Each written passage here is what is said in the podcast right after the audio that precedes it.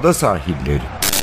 Hazırlayan ve sunanlar Mert Aydın ve Alp Ulagay. Londra'dan Dünya Spor Gündemi.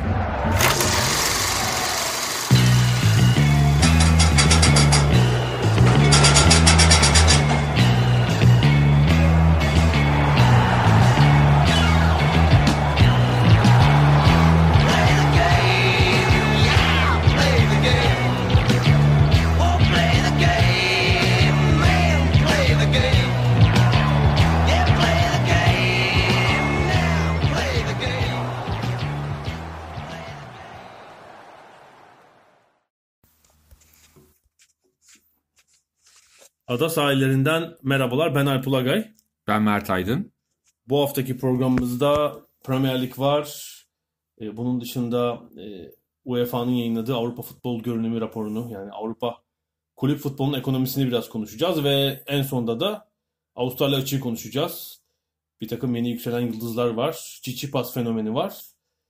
Halep Serena maçı, onlara da değineceğiz. Ama ilk önce her zaman olduğu gibi Premier League'le girelim. Premier League'te gollü, ilginç maçların olduğu bir hafta var. Evet, Arsenal-Chelsea maçı çok konuşuldu. Haftanın flash maçıydı. Flash maçıydı. Arsenal Chelsea'yi yendi, net bir skorla 2-0 yendi.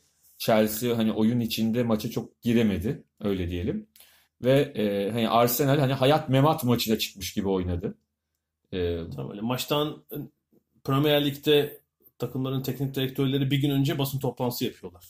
Yani statta ya da kulüp tesisinde. Ve orada Emery maçtan bir gün önce şey demişti. Eğer bu maçı kaybedersek Chelsea ile puan farkımız 9'a çıkar ve 4.'lük şansımız kalmaz. Tam da bunun bilincinde gibi oynadı Arsenal. Çok baskılı bir oyun maçın başından itibaren. Yani ilk 5 dakikada Chelsea'yi sahasından çıkarmadılar. Yani çok dinamik bir ilk yarı vardı ve maç sonunda gelen rakam da şaşırtmadı. 121.7 kilometre koşmuşlar. Bu mesafe ölçümünün yapıldığı dönemden beri Arsenal'ın rekoru. 2003'ten beri. Galiba zaten en çok koşan takımı bu sezon. Mesafe kat eden takımı Premier Lig'in. Ama bir tek o değil. Chelsea'yi oynatmadılar. Yani pas istasyonu olan Jorginho'ya bir hücum presle nefes aldırmadı ilk yarı Ramsey. Çok iyiydi gerçekten ilk yarıda. 2 golü de atınca zaten Koscielny'nin acayip golü. Omuzla attı. Yani bu maç bir anlamda Manchester United'ı da ilk 4 için tamamen devreye soktu diyebiliriz Serhat. Yani Manchester United çünkü 6 maç günü öncesinde, öyle söyleyelim. Çünkü bir ara hafta demeyelim, arada 3-4 gün içinde maçlar yapıldı. Manchester United'ın ilk 4 mucize görünüyordu. Hatta yani hani Manchester United ancak Şampiyonlar Ligi'ni kazanırsa seneye Şampiyonlar Ligi'nde olabilir diyorduk ama gelinen noktada 6 maç 18 puan. Arsenal'le aynı puandalar ve 3 averaj gerideler. Chelsea ile de aralarında 3 puanlık bir fark kaldı. Yani o yüzden çünkü onlar 18 puan kazanırken işte orada Arsenal mesela 11 kazanabildi. Chelsea de keza öyle. İkisi 7'şer puan kaybedince birden farklar azaldı ve United tekrar potaya girdi ilk 4 için. Doğru. Şampiyonluk ihtimali tabii ki yok. Ama hem Chelsea, Arsenal bence bu United'ın durumundan endişelenmedi. Bir de Paris Saint-Germain herhalde. Eşleşme yaklaştık. %100 evet. Aynen öyle. Tabii üst tarafta Liverpool biraz sıkıntılı bir maç yaşadı. Crystal Palace çünkü yapışkan bir takım. Yani öne geçiyorsunuz, dağılmıyorlar, atıyorlar, sıkıntı veriyorlar. 4-3 kazanabildi Liverpool. İlk yarıda 1-0 mağluptular. İkinci yarıya 2 golle başladılar. 2-1 oldu dedik ama olmadı. 2-2 yaptılar yine.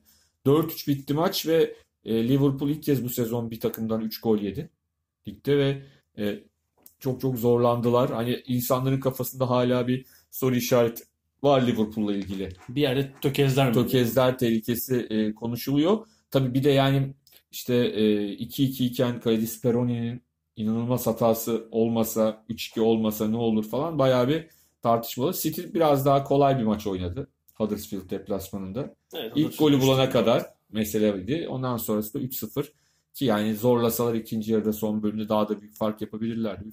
4 puanı koruyorlar. Orada Liverpool'un tabii o 3. golü ilginç. Salah yazıldı değil mi o gol? Evet. Speroni. Çünkü Speroni Gelen ortayı içeri kaleye tokatladı. Tokatladı Milner'ın ortası ki Milner kırmızı kart da gördü sonra.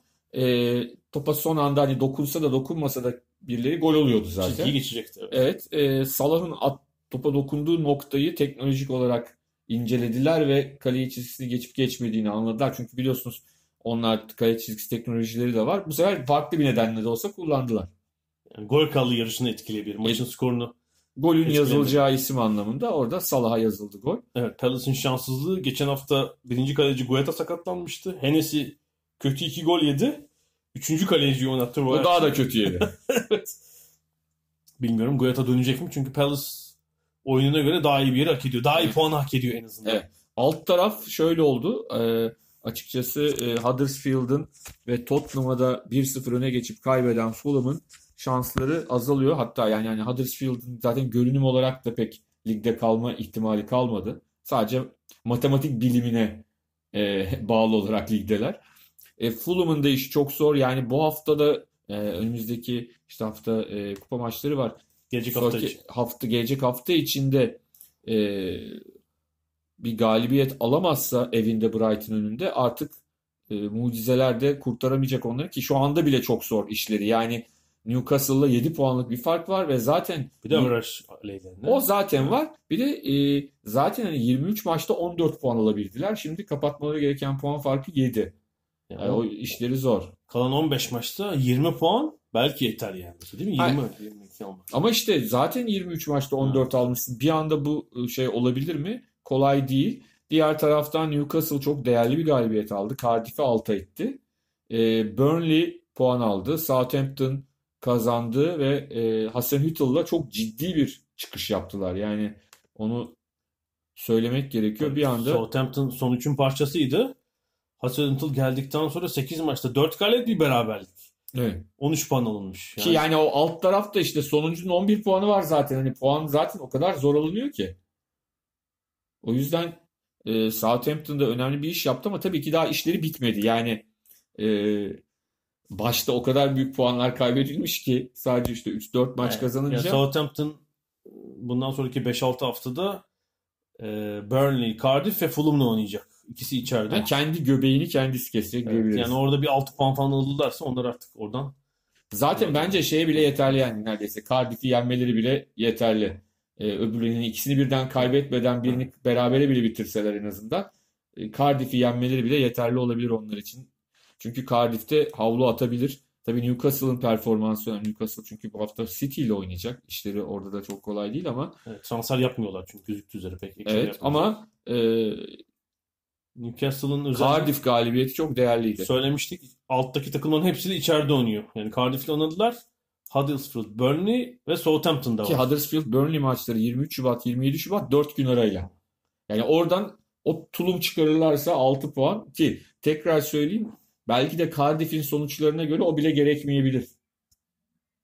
Evet oradan 6'yı alıp işi bitirmeleri lazım. Cardiff'in ve Fulham'ın sonuçlarına göre o 6'yı alırlarsa zaten arkalarına bakmayabilirler. Ama burada şimdi Brexit oluyormuş, Cardiff City falan yıl var mı? Tabii orta sıralar da çok eğlenceli. Yani müthiş bir maç oldu. Bir Wolves Leicester maçı. Jota Arveladze. Diogo Jota. Jota değil mi? Jota evet. Jota.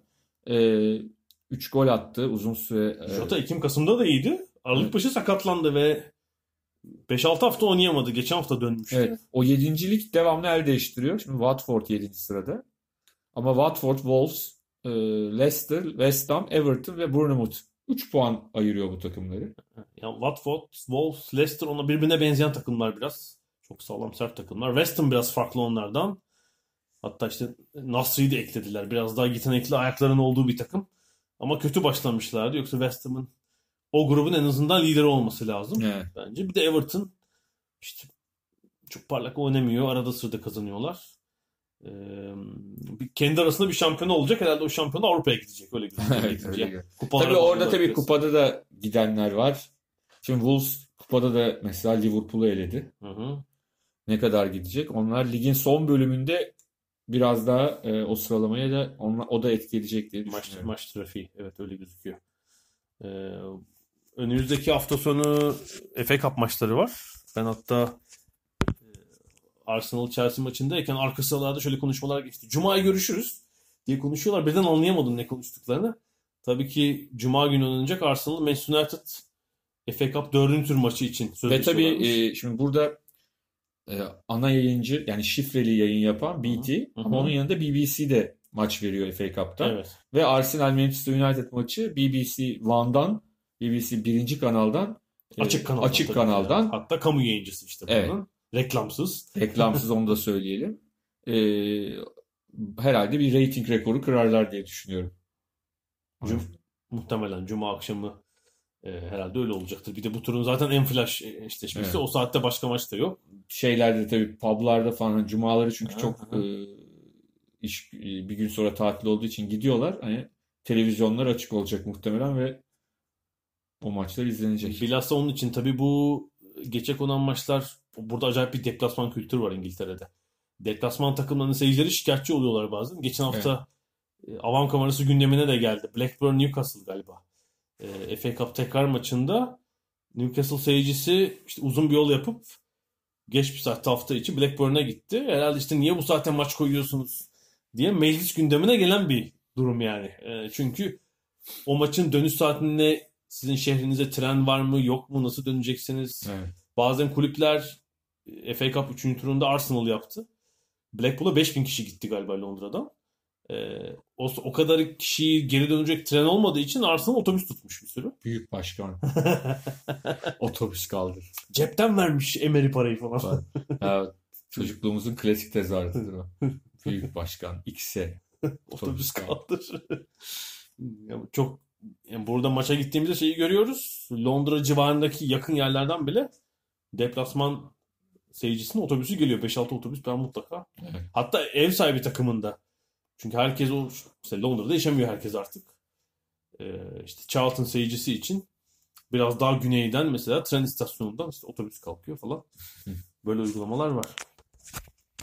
Premier Lig'i herhalde böyle kapatıyoruz. Kapatıyoruz. Aradan sonra biraz Avrupa futbolunun ekonomisini konuşacağız. Doğru. Biraz da ağır konulara geçeceğiz.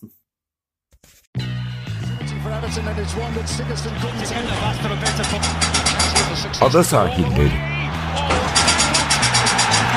Londra'dan Dünya Spor Gündemi.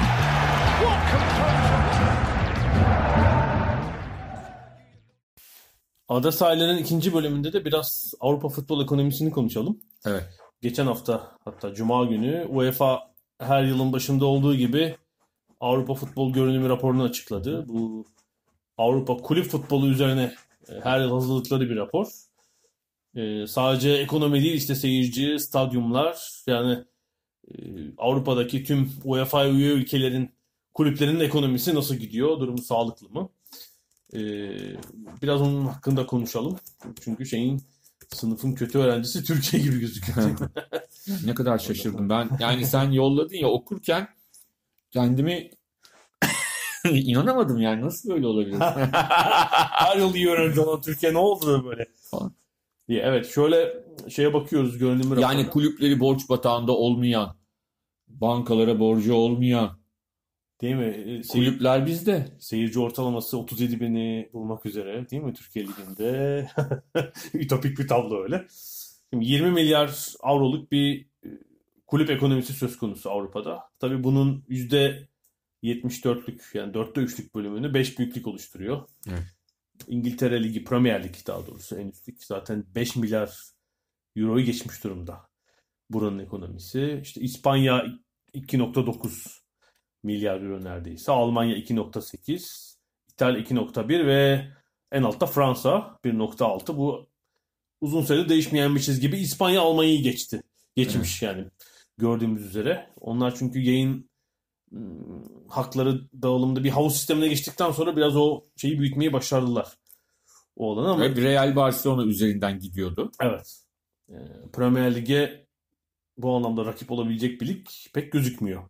Yakın gelecekte yani fark giderek açılıyor. İşte Almanya, Fransa'nın daha doğrusu Almanya, İspanya'nın toplamı İngiltere'yi ancak geçiyor yani. Belki 200 milyon, 300 milyon euroluk bir fark olur.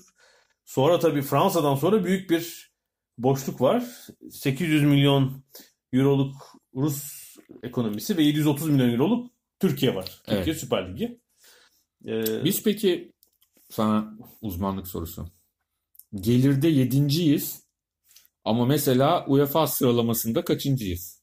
Ligler sıralamasında. Çok güzel bir soru. Yani bu birinci karşılaştırılacak şey bu olabilir. Türkiye nerede gidiyor? 10-11 değil mi? Uzun yıllardır böyle. 8 olduğumuz hatırlıyorum. 90'ların sonunda oldu. O zaman zaten durumu daha iyi biliyoruz. Yani o zaman gibi olmadığımız açık zaten futbol olarak. Yani en basit gösterge bu.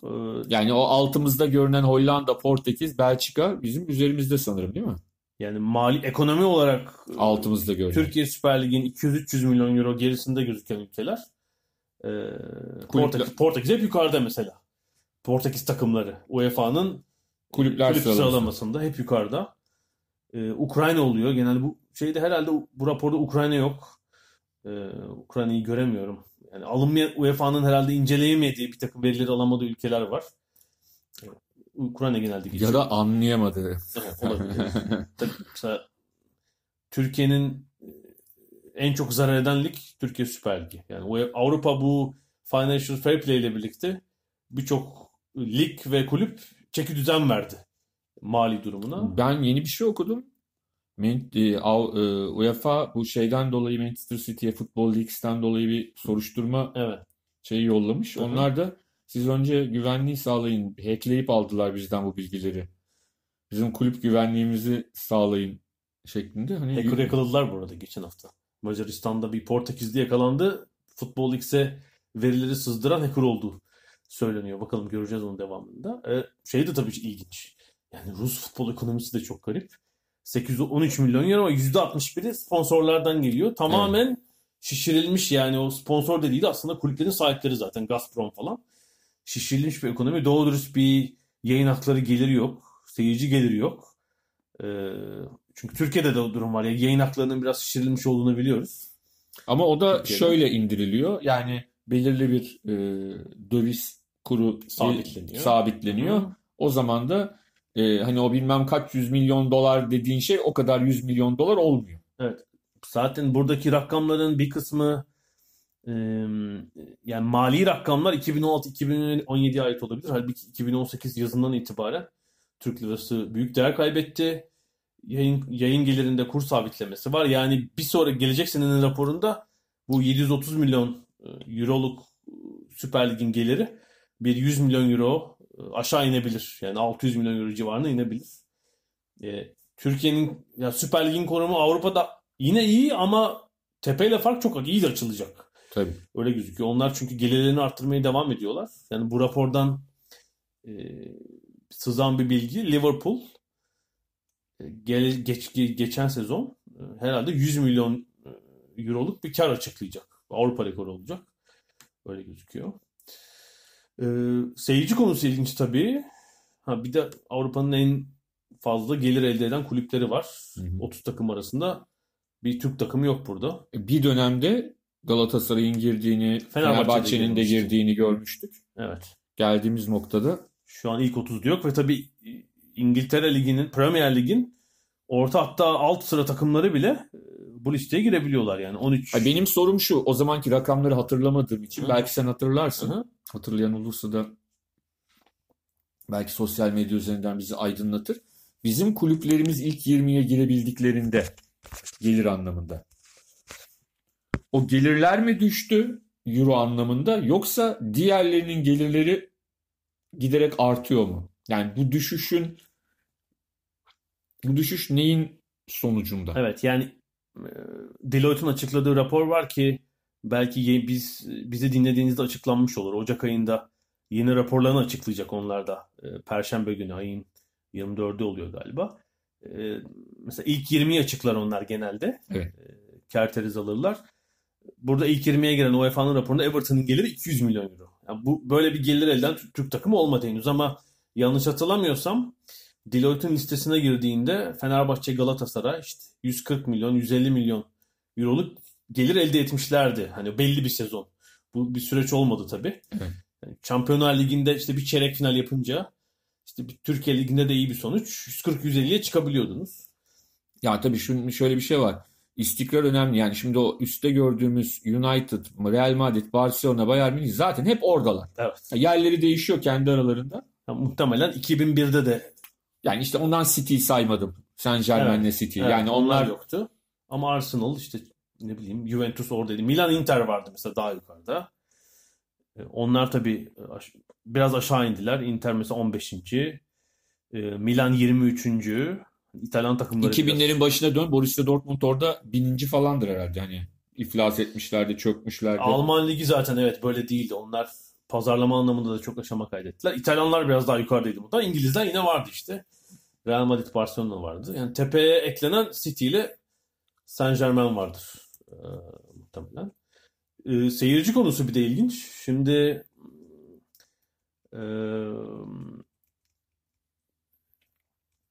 yani Türkiye Ligi işte Türkiye'nin değil mi futbola meraklı ülkeyiz. Avrupa'nın Rusya'dan sonra en kalabalık ikinci ülkesi mi? Almanya ile kafa kafaya herhalde nüfus olarak. Ancak seyirci ortalaması hep bir sıkıntı. Yani bir türlü bu Türkiye Ligi'nin seyirci ortalaması yukarı gidemiyor. Şimdi bakıyorum Bundesliga yıllardır birinci bu listede. 44 bin ortalamayla oynuyor. Oynanan ve şunu da söylemek çok doğru değil. Çünkü evet Almanya'da, İngiltere'de çok daha büyük hani büyük takımların 60 bin, 70 bin taraftarları evet, var. Bunlar büyük futbol ekonomileri bu ülkeler. Tabii. Ama aradaki ülkeler.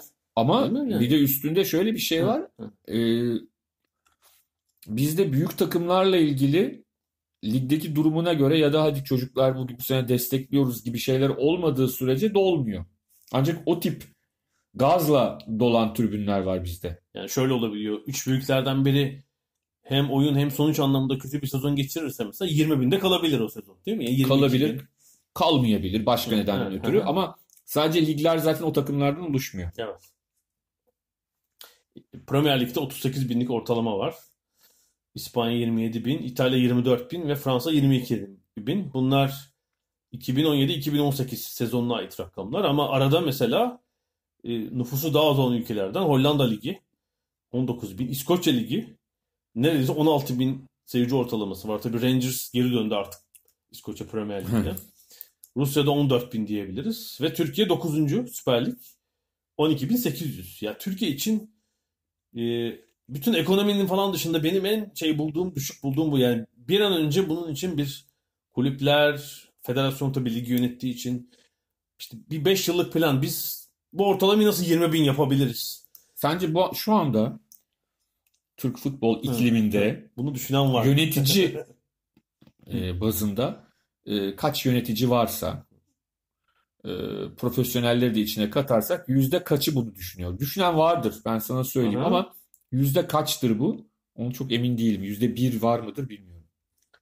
12.800 için kötü çünkü eski yıllara ait düzenli olmamakla birlikte şey var.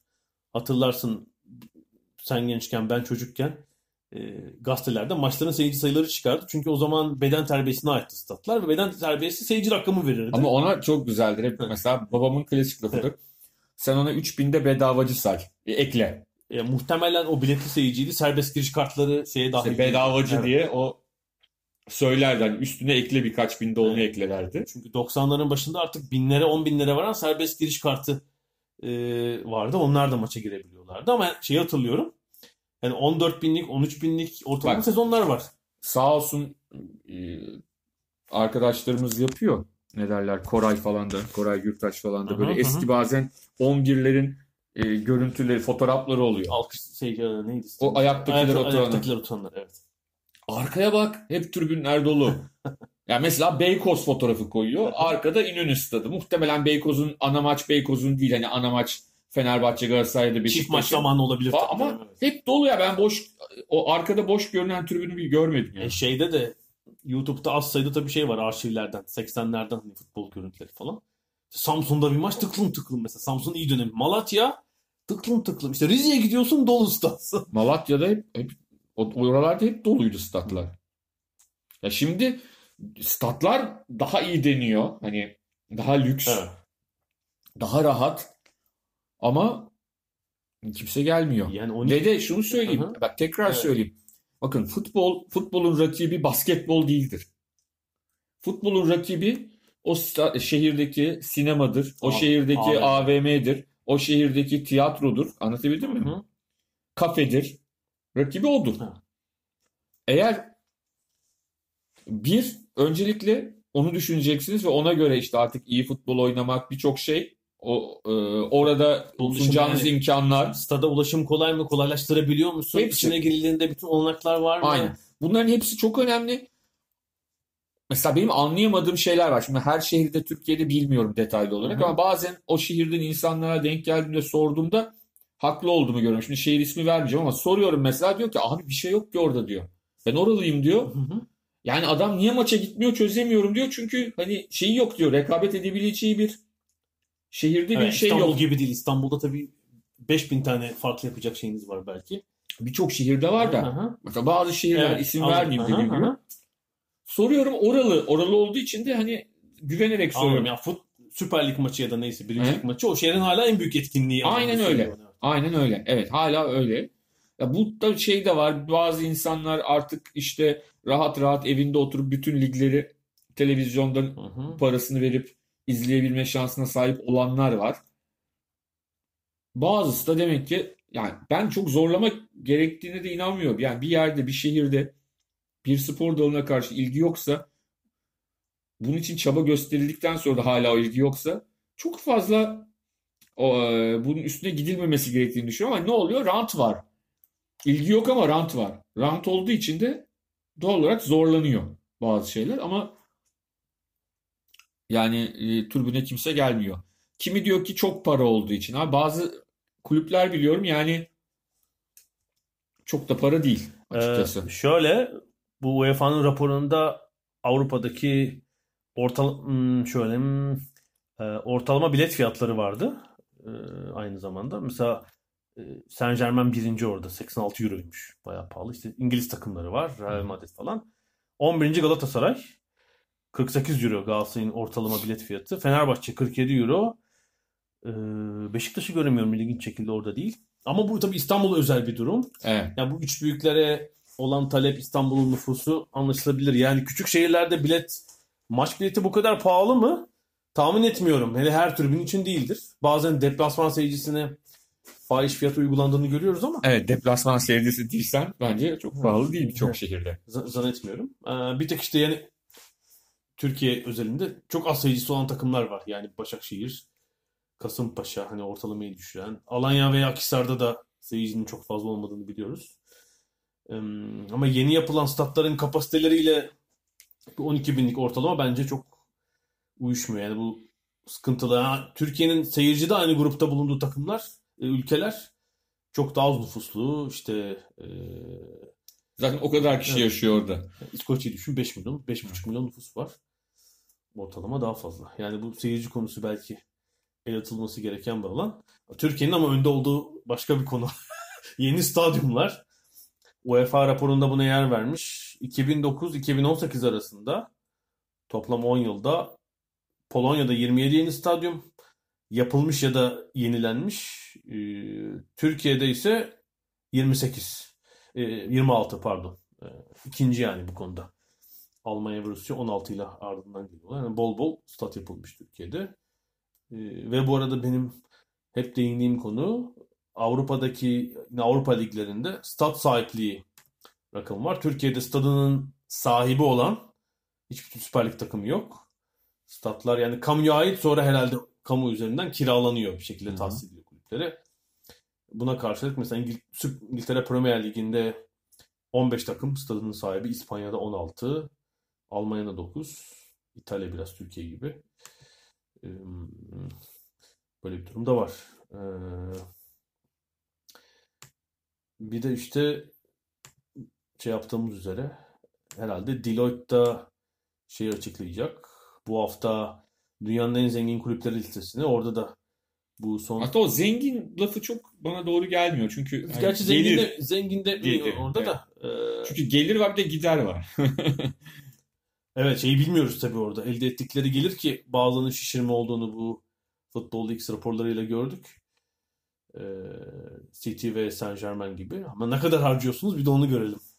Demek daha da olur. Orada ilk 20'de bir Türk takımı olmasını... Gerçi geçen sezonun gelirleri olacak. Beşiktaş Şampiyonlar Ligi'nden tabii iyi para kazandı. Bilmiyorum hani 20'nin üzerine bir ek 10 yapıyor Deloitte. Orada bir Beşiktaş olur mu? belki geçen sezon rakamlarıyla olabilir. Yani şey olmadan, Türk lirası da değer kaybetmeden geriler alınacağı için Beşiktaş'ı belki şeyde görebiliriz yani. 21-25 grubunda belki bir görme ihtimali olabilir.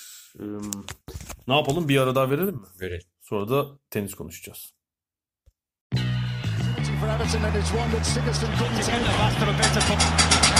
Ada Sahilleri. Londra'dan Dünya Spor Gündemi.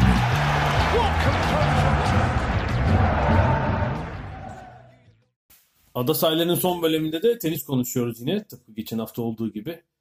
Avustralya Açık devam ediyor. Yılın ilk Grand Slam'i, artık çeyrek finallerdeyiz. Biz yani programı dinlediğiniz bölümde belki siz dinlerken yarı finalistler, hatta finalistler belli olmuş olacak. Ama şu ilk bir haftaya, 8-9 güne bir bakalım. Herhalde en flash sonuç erkeklerde Tsitsipas'tan geldi. Kadınlarda da merakla beklenen bir Halep-Serena maçı vardı 4. turda. Şimdi bu erkek tenisinde işte son 15 yıla, 10 yılda değil 15 yıla damga vuran bir üçlü var. Önce Federer, sonra Nadal, sonra Djokovic geldi ve son 60 Grand Slam'in 50'sini kazandı bu üçlü aralarında. Yani ancak kırıntıları bıraktılar işte geri kalanlara ve sakatken falan birçok. Evet, 2004 Şubat'ından bu yana da üçünün dışında bir numara olabilen sadece Murray var arada. Bir 40 hafta falan. Yani bir numarayı da bırakmıyorlar dünya sıralamasında. Ama bir yeni gelen bir kuşak var aşağıda. İşte çok kuşak eskittiler arada. Tabii yani şey 88-95 arası doğumlar diyorum. Pek böyle bir şey kazanamadılar. İşte Çil için var. Bir Grand Slam'i falan. Çok sınırlı çünkü. Arada şey alanlar da yani Wawrinka, Murray hep daha yaşlılar onlardan. Şimdi 96-97 sonrası doğan, hatta işte 98. Böyle bu adamları, bu üçlüyü izleyerek birçoğu bunlara hayran. Yani hani şeyleri ne derler? Rol modelleri bunlar. Çünkü 5 yaşındayken televizyon karşısında Federer izliyor. Wimbledon kazanan Federer'i. Aradan tabii 15 sene geçmiş. Hala Federer var. Tsitsipas gerçekten müthiş bir Federer maçı oynadı. Ben Kasım ayında Londra'da ATP Finals'ı izlerken işte bir anket yaptım gazetecilerle. Yani bu yıl patlama yapması beklenen isimlerden biri oydu. Zverev zaten bir çıkış yaptı. ATP Finals'ı aldı işte dünya 4 numarası. Tsitsipas ama Yunan tenisçi. Hani ilk 10'a girmesi, hatta belki Grand Slam'lerde final oynaması beklenen isimlerden biriydi ve patlamasını da şeyde yaptı. Evet, görkemli. Melbourne'de yaptı gerçekten. Gayet ilginç bir maç. Yani 4 tane tiebreak seti, üçünü kazandı. Ya tabii ki işte kimi de diyor ki Federer şöyle kötü oynadı, şu hataları yaptı. Doğrudur ama yani bunu değerlendirecek de biri vardı karşısında. Onu da söylemek lazım. Zaten çok da kötü yani setlerin şeyine bakarsak işte 6-7, 7-6, 7-5, 7-6 yani kafa kafaya geçen bir maç. Hani iki sayı el değiştirse evet. Federer 12 kez servis kırma şansı elde etti. 0. Hiçbirinde kıramadı. Yani bir kez kırsa maç Federer'in lehine sonuçlanabilirdi ama şimdi bu profesyonel teniste maç içinde, sezon içinde ve kariyerdeki bu zihinsel, fiziksel devamlılık çok önemli. Yani doğru. İyi başlayabilirsiniz maça ama bu canavarlar diyorum yani bu oyunculara karşı yani Federer herhalde bunun gibi 150 tane maçı oynamıştır. O zihinsel devamlılığı, dayanıklılığı göstermek çok zor. Onu gösterdi Tsitsipas'ı. Evet, önemli. Yani o yaşta bir tenisçinin bunu yapıyor olması, yapabiliyor olması. Çünkü hani hepimiz biliyoruz ki tenisin en önemli zorluğu hani orada tek başınasın. Yani şey bile bir atlet, bir yüzücü bile bir ses duyar kenardan. Şunu yap, bunu yap. Ya da süre kısadır. Şeyi düşün, takım sporlarını düşün. Takımı zaten saymıyorum. Bireysellerde evet, de bile kendi başına çok farklı. Yani baş başasın orada ya. Yani karşında Federer var, bir de sen varsın. Bir de raketleriniz var. Başka bir şey yok. Konsantrasyon işi, işte tribündeki bir hareket. Son dönemde tabii çok oluyor. Ben de şahit oldum. Hakemler şeyi uyarıyorlar.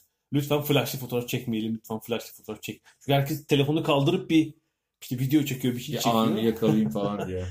Hele şeydeyse yani dip çizginin arkasındaki tribünlerdeyse çok dikkatini dağıtabilir oyuncuların ama bu direnci gösterdi Tsitsipas ve ardından da çeyrek finalde bu turnuvanın herhalde maratoncularından Roberto Bautista'yı da yendi 4 sette. Murray'i Murray'i 5-0'da yendi Bautista. Evet. Evet. Üzerine bir acayip şey maçı oynadı. 3. turda Çiliç'le. Zaten Çiliç'le öyle bir maçı olmasını bekliyorduk. 5 sette orada oynadı. Hı. Kort'ta en uzun süre kalan isimdi. Biraz da belki bundan yararlanarak ben Bautista maçının bir iki setine biraz baktım. İlk sette sanki izlenim servis kırdırmıştı. Tsitsipas şey dedim. Yani Federer maçından sonra buraya aynı şeyle gelmemiş sanki konsantrasyon ama hemen toparladı mesela o sette.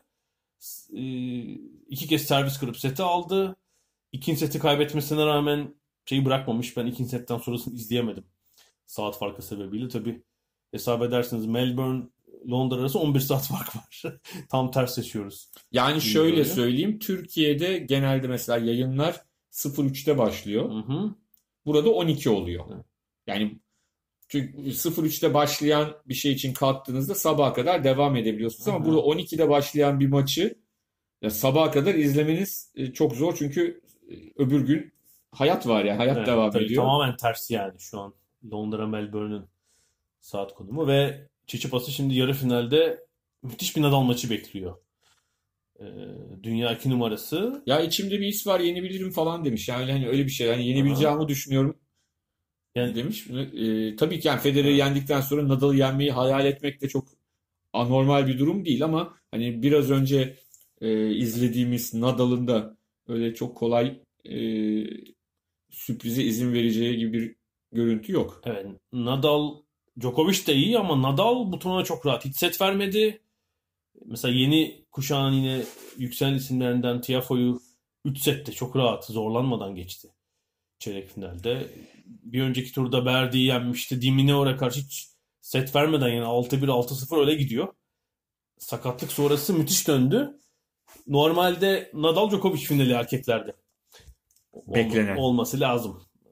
Öyle gözüküyor bu geldikleri sebeple ama Tsitsipas bir sürpriz yapıp Djokovic'in karşısına çıkabilir. Mesela Zverev aynı direnci gösteremedi. Hı hı. Felaket bir 4. tur maçı round işte belki görüntülerini görmüşsünüzdür. Hatta son sette galiba raketini böyle yere 8 kez vurarak kırdı. Melbourne'deki basın merkezinde kortun içinde değil yani. Basın merkezinde gazeteciler sayıyorlarmış. 1, 2, 3 kaç kere vuracak? Tekrar görüntülerine bakarak. John McEnroe ne diyor acaba bu konuya? Bu şeyin raket kırmanın bu ekolün en önemli temsilcilerinden bir tanesi. Ya ben hani McEnroe deyince benim aklıma şey geliyor. Çok saçma bir şey ama bunların McEnroe Borg diye bir film vardı. Yani bunların işte rekabetten artan. Evet. Orada mesela şeyi bilmiyordum ben. McEnroe bir matematik aritmetik dahisi. Yani babası şey diyordu. 342 kere 330 falan soruyor. Böyle. Biliyor yani. Tak diye söylüyor çocukken. Yani çok orijinal bir karakter o da. Şu aslında acayip akademik kariyerde yapabilirmiş mesela. Tabii. O zekalı ama. Babası da ilginç mesela. Babası normal liseyi bitirdikten sonra parasızlıktan üniversiteye ilk başta gidememiş. Sonradan dışarıdan okuyarak hukuk fakültesini bitirmiş ve sonra çok ünlü bir avukat olmuş. Yani hani babası da çok değişik bir adam. Güzel zaten. Güzel bir filmdi. Evet, ben de festivalde izlemiştim. Djokovic, evet biz programı çektiğimiz sırada Nishikori çeyrekinden hazırlanıyor ve Raonic Puig galibiyle oynayacak. Yarı finalde. Kadınlara da bir göz atalım. Kadınlarda tabii beklenen eşleşme. Benim de merakla beklediğim ve büyük bölümünü izlediğim maç Dünya 1 numarası Simona Halep ile Serena Williams arasındaki 4. tur maçı. Evet, maça çıkarken anonsta World Number 1 deyince Serena çıktı. Sonradan kendisinin olmadığını anladı ve geri döndü. Halep'e yani. Romanian falan deyince birden bu ben olamam. geri döndü. Şöyle Serena Williams aslında son sette de öyleydi. Böyle daha hareketsiz, kortu kaplayan bir oyun pek oynayamadı ama tabii her zaman onun güce dayalı oyunu, servisleri, forehandleri etkili ve bir şekilde son sette kendi servisi kırılacak diye beklerken servisi kırıp 3. seti 6-4 aldı ve Halep'i turnuvadan erken yolcu etti. Serena geçen yıl bu turnuvayı oynamamıştı. Hamilelik sonrası ara verdiği dönemde. Ve çeyrek finalde şimdi o Pliskova ile oynayacak. Naomi Osaka zorlanmasına rağmen yoluna devam etti. Madison Keys'i yendi. Bir Osaka Serena Williams yarı finali olabilir burada. Yani eğer rakipten yeni hakem de aynı koyarsak tamam olur. Bir Halep Serena Williams'e yenince dünya 1 numaradaki yeri de tehlikeye girdi ve Petra Kvitova ev sahibi ülkeden Avustralyalı Barty'yi rahat yenince turnuva sonunda ne olursa olsun 1 numara olmayı sanıyorum garantiledi. O yoluna devam ediyor. Bence haftaya Daniel Collins'i de konuşalım. Daniel Collins'i de. Çünkü Kvitova ile oynayacak. Yani büyük sürpriz değil mi? Elenebilir ama yani... Bu turnuva öncesi Grand Slam turnuvalarında galibiyeti yok. Burada çeyrek finale kadar geldi. Yani inanılmaz. Hatta yarı final değil mi? Yarı final tabii, evet. Turnuvanın aslında en ilginç isimlerinden biri. Yani seri başı olmadan. Yani üniversite bitirip gelmesin. Master yapıp tenise geri dönüp. Bugün Bağış Erten esprili bir yazı yazmış. Mesaj atmış. Hı-hı. Ya koca Amerikan basını uyuma. Florida'nın göbeğinden Daniel Collins isimli bir kadın çıkıyor. Üniversiteler bitiriyor. Master'lar yapıyor. Pro tenise dönüyor. İlk defa Rod Laver görüyor. Şimdi yarı finalde doğru düzgün tek yazı yok diye. Biz genelde kendimiz yaparız. Yani. Şöyle bir şey. New York Times yazarı Christopher Clary ile 1,5 ay oldu herhalde. Böyle bir... Evet yapmışım. O da zaten espri olsun diye. Evet, evet. Hayır orada şeyi söyledi o. Eski Amerikan tenisini konuşurken yani tabii 70'ler, 80'ler hatta 90'lar bir sürü kahramanı var Amerikan tenisinde. Tabii. Şimdi son 15 yıldır bir erkek kahraman yok zaten. Yani idare edenler var işte. İslam çıkıyor ama yani herhalde. Yok onlar. Evet. Bir çocuğu ikna etmek için yani tenise başlayan bir çocuğu ikna etmek için doğru adamlar değil yani. Şimdi Serena Williams işte bir takım kadınlarda bir işte Stevens falan bir takım oyuncular var ama tam Madison Keys erkeklerde öyle birisi olmadı zaten. Bu yüzden aslında yani o bir ara James Blake belki olur mu dedik. Hı-hı. Olmadı falan. Mardy Fish çıktı bilmem ne ama hala hani Pete Sampras işte Andre Agassi Federer kuşağında Roddick vardı ama rakip olamadı mesela. İşte Martin vardı. Dünyanın en sıkıcı tenisçilerinden. Evet. Yani final falan oynardı da sıkıntıdan ölüyordum maçlarında. 90 yani 90'lar yine müthiş. Kurye falan. Hem Agassi hem Sampras, Kurye, Michael Chang falan kıyaslarsan. Tabii. Ki yani onların birçoğunun çıkışı McEnroe'nun sonuydu. Hani yine hep beraber ilk 10'da 5 Amerikalı'nın falan olduğu dönemler vardı 90'ların başında. Keza kadınlarda da öyle. Yani işte. Tabii. O yüzden bir Amerikan tenisinin böyle bir kahramana tabii çok ihtiyacı var. Kadınlarda ne olur? Yani sanki Serena Williams Osaka yarı finali oynar. Oradan da bir Kvitova ile birisi final mi oynar? Ha. Öyle gibi. Ben o eşleşmeden çıkabilir gibi geliyor. Naomi Osaka tabii geçen Amerika açığı aldı. Bence bu yıl hem bir Grand Slam'de alabilecek hem de 1 numara olabilecek kapasitede. Yani yılın ilerleyen bölümünde onu daha yukarıda görebiliriz bundan sonra. Evet. Haftaya da herhalde erkeklerde 7 saat 17 dakika süren final nasıl geçti falan onu konuşuruz diye düşünüyorum. Bitmiyor falan. O 2008 vardı ya Wimbledon. Yağmur, Nadal-Federer maçı. Hem devamlı olarak maç duruyor hem zaten çok acayip bir maç. 10 saat falan sürmüştü yani 8-10 saat arası. Tabii ki tamamı oynayarak değil. Evet. Yağmuru bekleyerek geçti ama çok heyecan vericiydi. Evet, bu haftayı da herhalde böyle bitiriyoruz. Gelecek hafta FA Cup, Avustralya açık ve belki başka konularımız da olur. Şimdilik görüşmek üzere. Hoşça kalın.